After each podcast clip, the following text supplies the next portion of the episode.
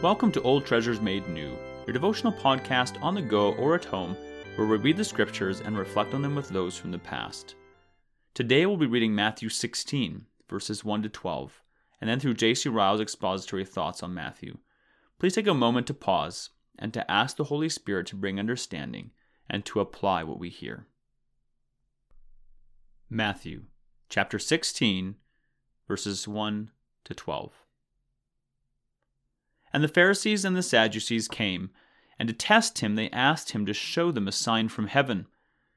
He answered them, When it is evening, you say, It will be fair weather, for the sky is red. And in the morning, It will be stormy today, for the sky is red and threatening. You know how to interpret the appearance of the sky, but you cannot interpret the signs of the times. An evil and adulterous generation seeks for a sign but no sign will be given to it except the sign of Jonah. So he left them and departed. When the disciples reached the other side, they had forgotten to bring any bread. Jesus said to them, Watch and beware of the leaven of the Pharisees and Sadducees. They began discussing it among themselves, saying, We brought no bread. But Jesus, aware of this, said, O you of little faith, why are you discussing among yourselves the fact that you have no bread? Do you not yet perceive? Do you not remember the five loaves for the five thousand and how many baskets you gathered? Or the seven loaves for the four thousand and how many baskets you gathered? How is it that you fail to understand that I did not speak about bread? Beware of the leaven of the Pharisees and Sadducees. Then they understood that he did not tell them to beware of the leaven of bread but of the teaching of the Pharisees and Sadducees. This is the word of the Lord. In these verses, we find our Lord assailed by the untiring enmity of the Pharisees and Sadducees. As a general rule, these two sects were at enmity between themselves. In persecuting Christ, however, they made common cause. Truly, it is an unholy alliance.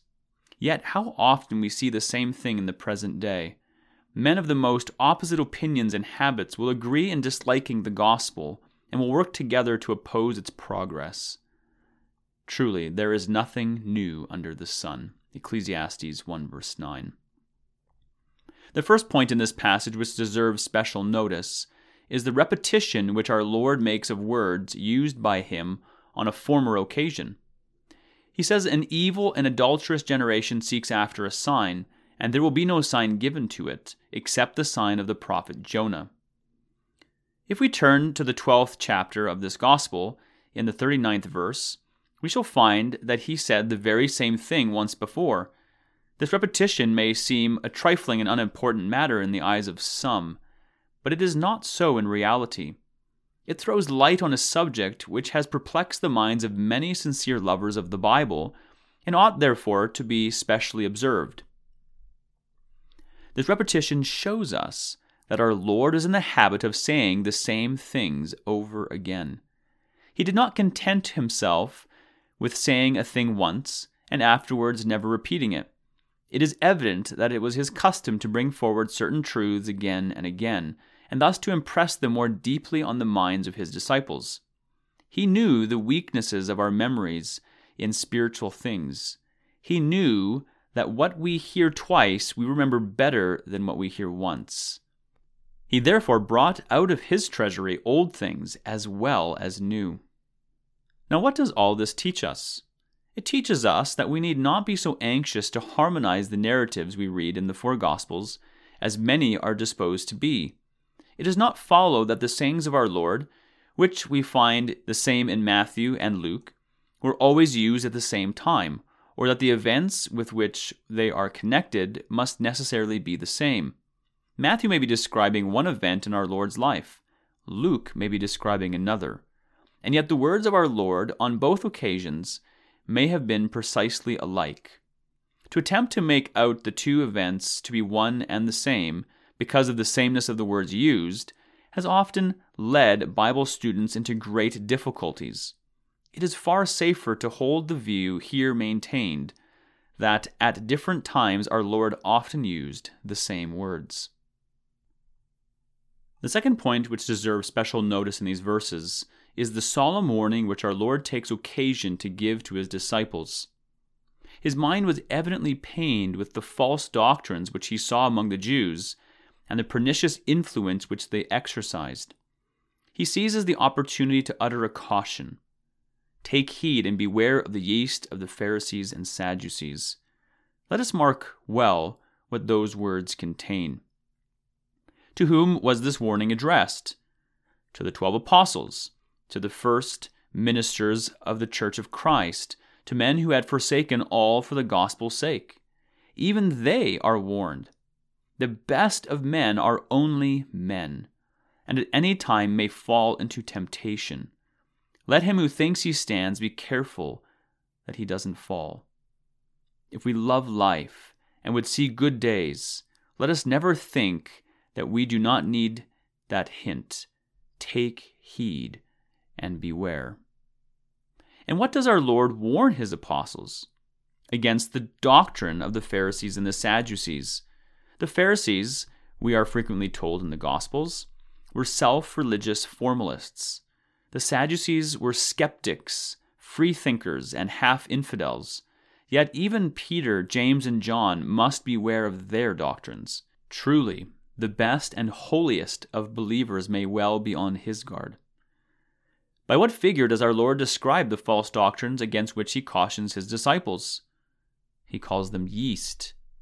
Like yeast, they might seem a small thing compared to the whole body of truth. Like yeast, once admitted, they would work secretly and noisily. Like yeast, they would gradually change the whole character of the religion with which they were mixed. How much is often contained in a single word?